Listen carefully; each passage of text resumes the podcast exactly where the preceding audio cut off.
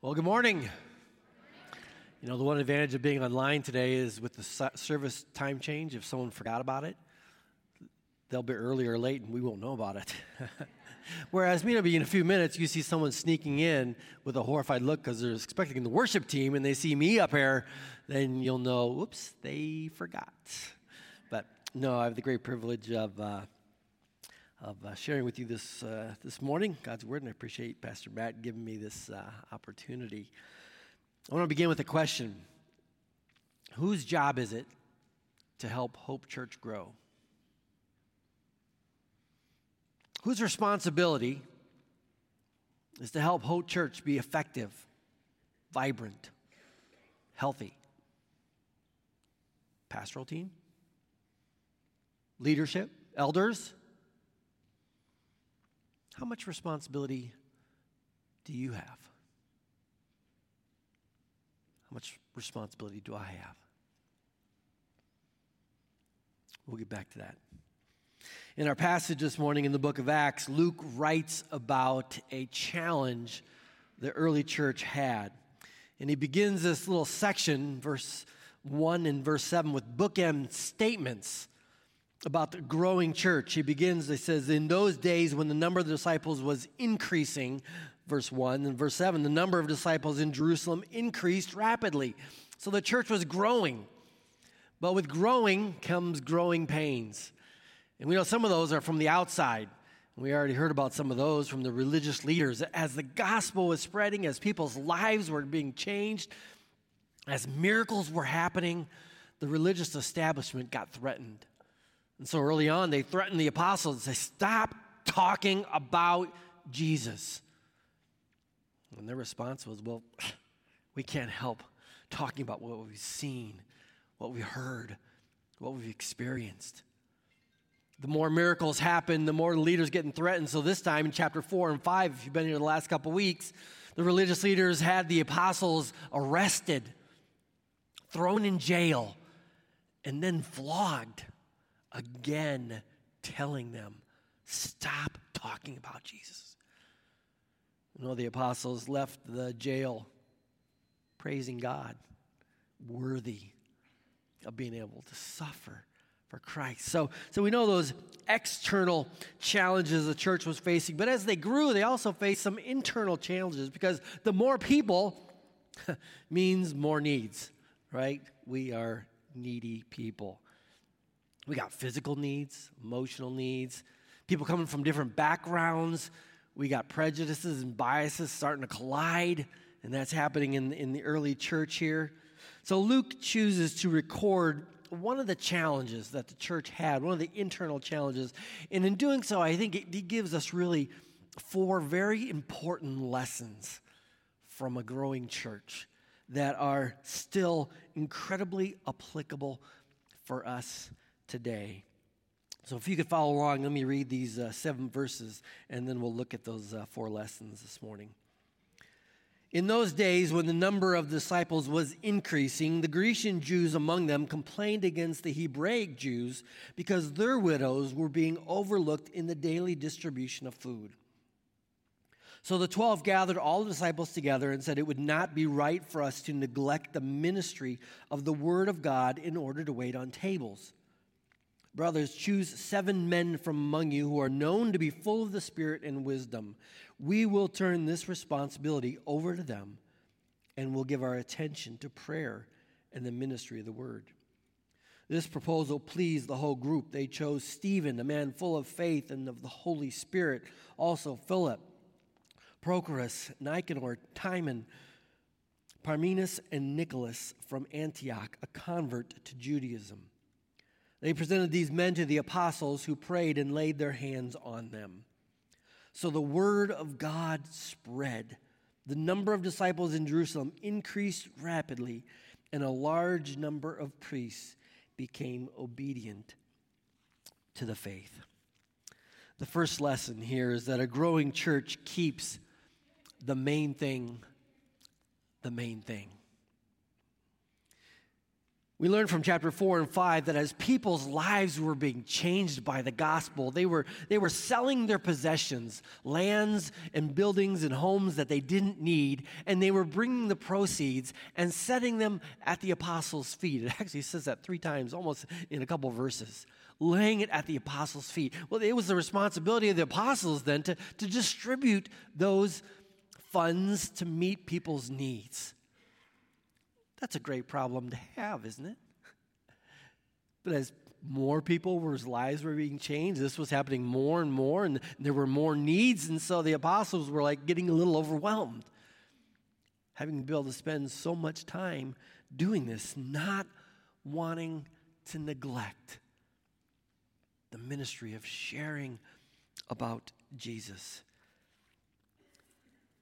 You know, it is important to meet people's needs, especially crucial needs like this. You know, sometimes Dan and I would, she talked about the kids, she talked about first world problems and third world problems, right? I mean, third world problems is people having not enough to eat. You know, first world problems are kind of like the ones that we have really most of the time. I mean, for example, you know, we just had the opportunity of building a house, and so we had to get new appliances. So now I have this refrigerator who, when I go and look for things in the refrigerator, it starts yelling at me because I'm looking too long. I mean, it's almost like, is my mom here? I mean, I feel like I'm an eight years old again. I mean, sometimes even to make a sandwich, you got to get a tomato, you got to get the mayonnaise, you got to get the meat. I mean, you got to get all these things, the cheese, and it starts yelling at me. Now, every time I come to the refrigerator, I kind of get anxious. It's like, is it going to be yelling at me again? I got to hurry up. You know, as opposed to that, we got the stove that remains absolutely quiet most of the time. So let's just say, hypothetically, when the female in my house comes home and wants to broil a bagel and puts the bagel in there, and recently our kids said, you know, what, these new appliances, you don't have to keep the, the broiler, you don't got to keep the op- op- oven open a crack, like supposedly you know you used to. So she closed it. Well, and proceeded to forget. she went on Facebook, you know, and started doing this thing on Facebook and forget. So you would think we would have an oven that would kind of say, beep, beep, beep. Your bagels are burning to a crisp. Or maybe you could start coughing. you, know, you know, a little like, it's getting a little hard to breathe around here. No, quiet. Until she opened the stove uh, oven. And then we realized that our smoke detectors do work. we got that down. All of them in the whole house started beeping as the house was flooded with smoke. That's a first world problem. Whereas here, this was a real problem. I mean, these widows, uh, you know, their husbands had passed away, and most of them did not have any way to provide for themselves. No inheritance, they didn't have jobs, they didn't have Social Security to fall back on. They were really at the mercy of other people. And so the church was wanting, obviously, to meet this need. But the apostles were wrestling with this. What is the ultimate mission of, our, of the church?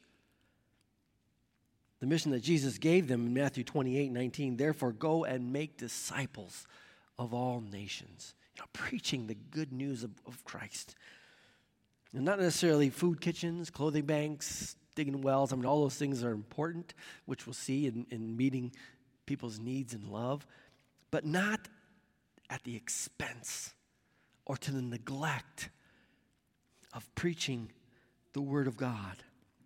I mean, in Matthew 25, Jesus did talk about the importance of, of, of giving someone a cup of, of water in the name of Christ, of clothing someone, of visiting those who are in prison or those who are sick in the name of Christ as an expression of his love, but not to the neglect of preaching his word. As a matter of fact, those things are supposed to be avenues of which we can then share the good news of Christ because people can have full stomachs even though they have empty hearts. We can refresh them with a glass of cold water, but their soul is what needs to be refreshed. We can help fix their house, but it's really their lives and their families and their relationships and their marriages that need to be fixed in Christ. We can give them rides to the store, but ultimately they need to know how to get it to heaven through Christ. Temporary needs are very important to address, but never to the exclusion of the greatest need of their eternal salvation. You know, the challenge for us today is that in our culture, church, you know, people like churches that are meeting needs. You know, they, they like that. But they no longer like churches that really are speaking about Jesus as the one way to be saved. Which the apostles just said Jesus is the one name given under heaven by which we can be saved. How can we stop talking about that?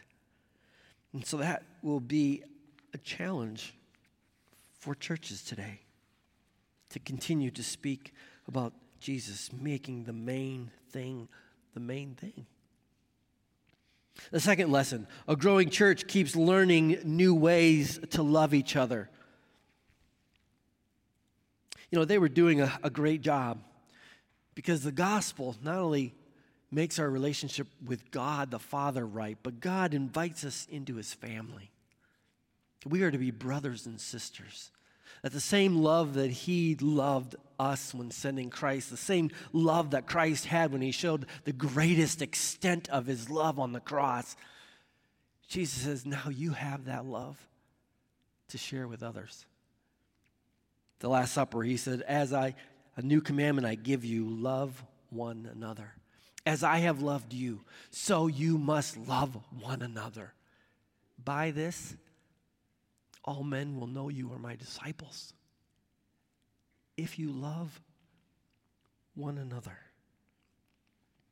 Paul later to the Galatians said, Therefore, as we have opportunity, let us do good to all people, especially to those who belong to the family of God. Because something powerful happens when people on the outside see people who used, once were dominated by sinful, selfish hearts, now giving being generous, sacrificing, thinking about other people before their own self. That's something powerful happens when they hear the good news, but then they also see the good news being lived out.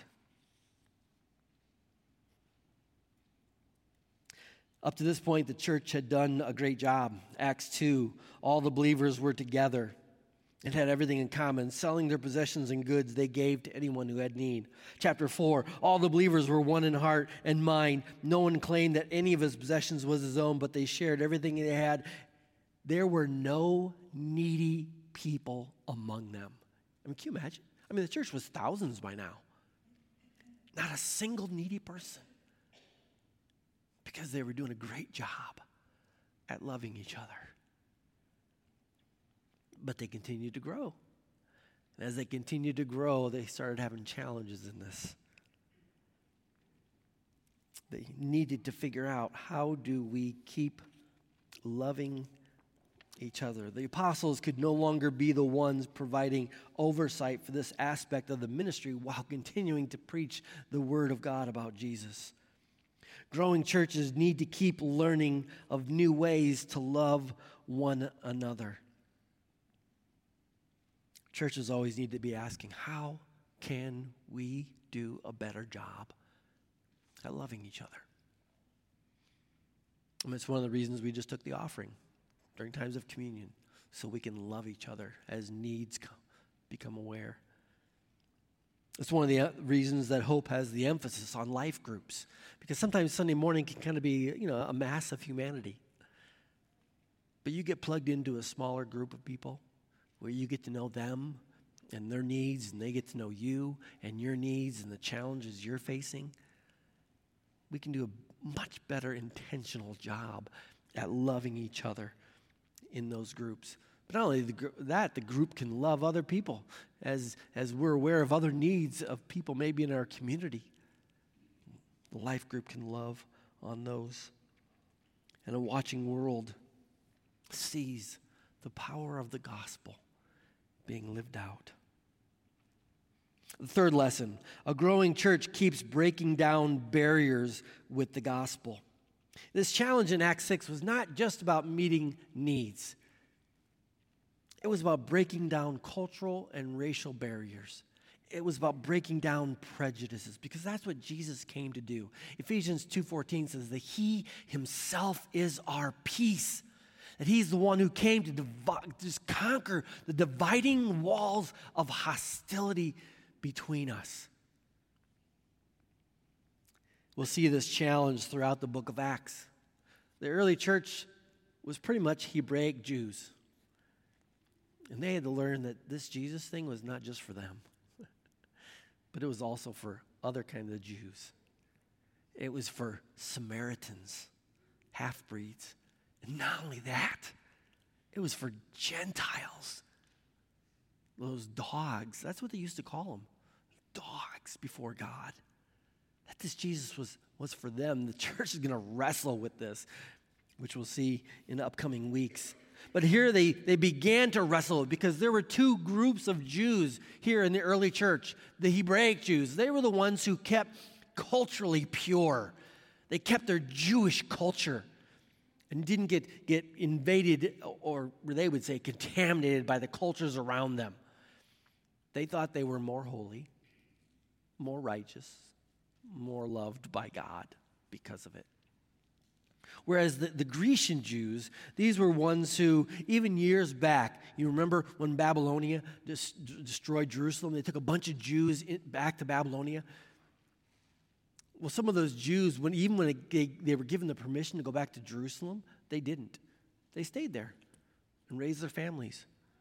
And they kind of adopted the culture around them. Then the Greek Empire came through and swept the Babylonians, and many of the Jews adopted the Greek culture. And the same thing was happening with the Roman culture. They adopted the culture around them.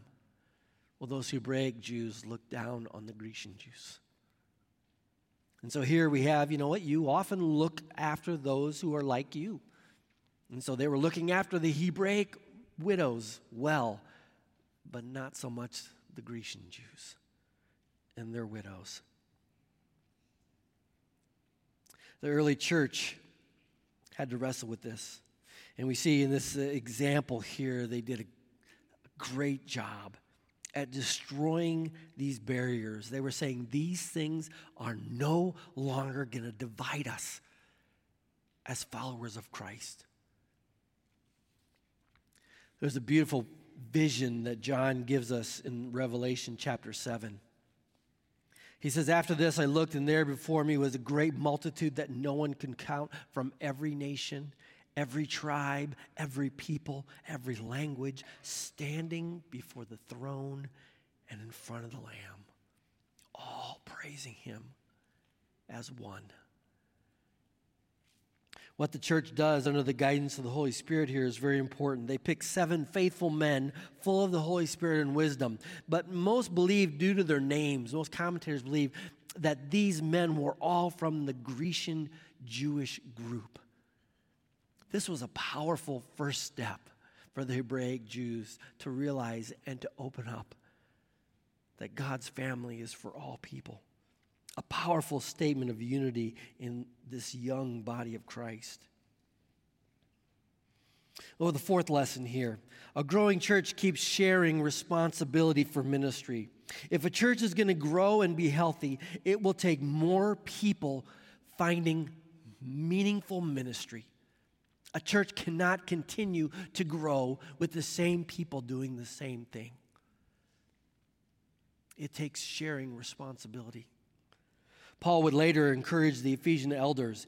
He says, It was he who gave some to be apostles, some to be prophets, some to be evangelists, some to be pastors and teachers, to prepare God's people for works of service, so that the body of Christ may be built up until we all reach unity in the faith and in the knowledge of the Son of God and become mature, attaining the whole measure of the fullness of Christ. How is hope going to experience the fullness of Christ here in what God wants to do in us and through us? It will take every person finding their place of meaningful ministry. When these men chosen by the church came to Christ, they were filled with the same spirit as the apostles. The Bible says that the Spirit gives gifts to those who come to Him. And I like to say that the Holy Spirit gives gifts to the church in people. That you are to be a gift to this church. So the apostles did something very visible here. They laid their hands on them and prayed, a very visible sign of passing on this responsibility to these men, sharing ministry together. As a result, there was more peace and even more growth. Luke says a number of priests became believers in Jesus. Kind of adds that at the end. I mean, think about it. These were men who they had a lot to lose. Being priests in the synagogue, the temple, that was their life, that was their livelihood.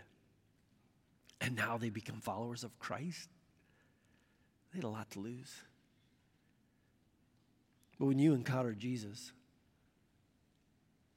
nothing else matters because you realize who he is and what he's done for you.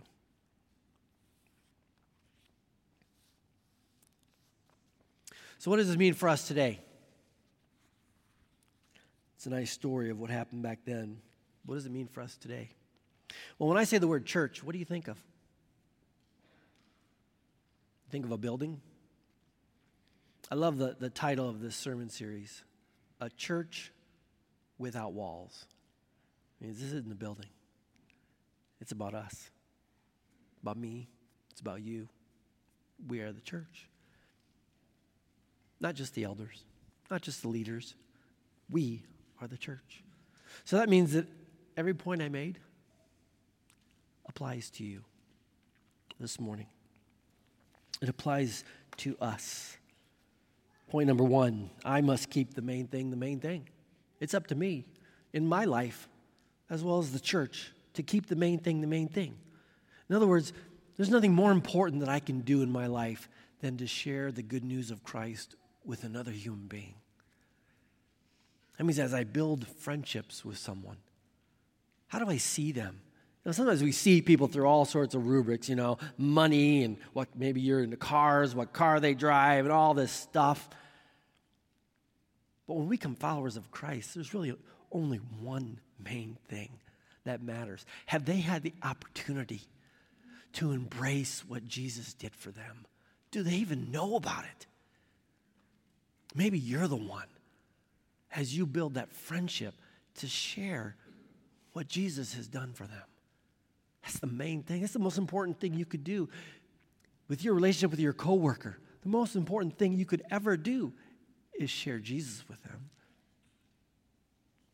Those you live around, those you work with. It's up to me to keep the main thing the main thing. Number two, I must keep learning new ways to love others. Whose job is it to help Hope Church be a loving church? As far as I know, there isn't a director of love. I don't think Mark has that title. Maybe Emily, maybe Emily calls him the director of love. I don't know. But you could ask her. But whose job is it to help us love each other? It's up to every single one of us. Every one of us helps Hope to be a loving church, the most loving place in the tri state area. Wouldn't it be great if that's what people said about Hope Church? About us? It's because everyone takes that seriously. Maybe, maybe you're not in a life group. Maybe you need to think about that, pray about that. Because that's a great way to be intentional and say, I'm going to get to know a group of people here at Hope Church and just love on them. Try to be a blessing to them. Maybe you've tried one in the past, maybe it didn't work out. Maybe you need to try again. Because that's what love does. Love doesn't give up, it keeps trying, it keeps going after it, keeps pursuing, looking for ways to sacrifice. Number three, I must keep breaking down barriers. Keep breaking down barriers, which really takes really an honest evaluation for each one of us to evaluate uh, our prejudices and biases, the filters that we see through people. You know, I would love to say I'm not a prejudiced person. I don't have biases. It was kind of easy to say that. We lived in Huxley uh, for 20 years, and pretty much everybody in Huxley kind of looked like me. So I could easily say, I don't have biases. it's because everybody was like me. That's one of the things I was kind of excited when we were going to move to Dubuque, because I know culturally there's a little bit more variety, opportunity to be stretched. It was a couple weeks ago where I saw a couple young men walking down the street, and uh, they were different than I were. One of the ways is that their sh- shorts were, were down here. And I'm talking about the top of their shorts. You know what I'm talking about. you know, I'm like driving, I'm like, I see your whole underwear. I wanted to say, hey, do you know that I see your underwear? And I see all of it, not just a little bit. Like, I see the whole thing, you know? And it's amazing your thoughts, and you just start going and going. And, and, and you know, pretty soon I'm like, you know, what's he doing? That? But I don't know. I don't know the path that he's walked. I don't know the culture that he's grown up in. I don't know what the role models he's had or anything. But you begin to think, you know, I'm more important to, to God. I'm more loved to God. I'm, I'm more special to God. All these awful, sinful thoughts. I'm like, Jesus loves this kid just as much as he loves me. What am I doing to help him to understand that? So maybe we need to challenge, maybe you need to challenge. I know I need to challenge myself to be stretched, to, to, to regularly interact with others who are different, and to help realize that vision in, in Revelation 7. Lastly, I must keep looking for responsibilities to serve and to strengthen the church. How are you helping to strengthen the ministry here? Let's get back to the question I asked. How are you helping? Making hope a stronger church? Are you sharing responsibility? If you're a follower of Christ and you consider Hope Church your home church, you need to understand that you have been given a gift to be a gift here. How are you gifted? Do you know? If you don't know, I challenge you to find out, to make that your mission, to see how you can be part of the ministry. Maybe that just takes experimenting, just giving something a shot, trying it. As you hear about a need, thinking, well, maybe. If you're in a life group, maybe you can talk to them. Say, what do you guys think? I, what do you think I'd be good at? How can I help? How can I strengthen the ministry? Because one of the things that Jesus is going to have a conversation with each one of us eventually, when we meet him, will be how did you love my bride? How did you strengthen my church with what I gave you? The spirit I put in you, the experiences I allowed you to grow from. Did you share the responsibility of the mission that I gave the church?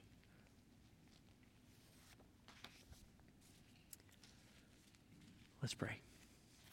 Lord, thank you for this uh, beautiful story that you guided Luke to include in his record of the early church that has been passed on to us that we can learn from that we can be challenged by.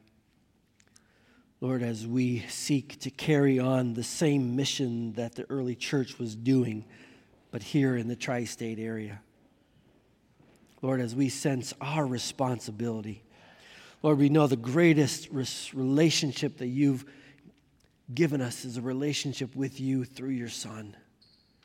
By your grace, as we celebrated in communion, nothing we could ever do but only by your love and grace. And then you graciously put us in the body of Christ, in a family where we can experience your blessings and your goodness together and what it means to follow you.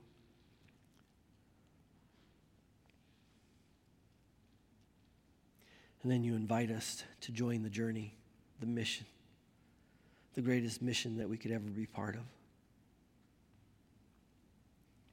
Lord, may we be challenged by the early church and what they did. May we be challenged today to share to learn to love. Keep the main thing, the main thing in our life. Break down barriers and share in this responsibility. So that one day we may hear those glorious words Well done, good and faithful servant. In Jesus' name, amen.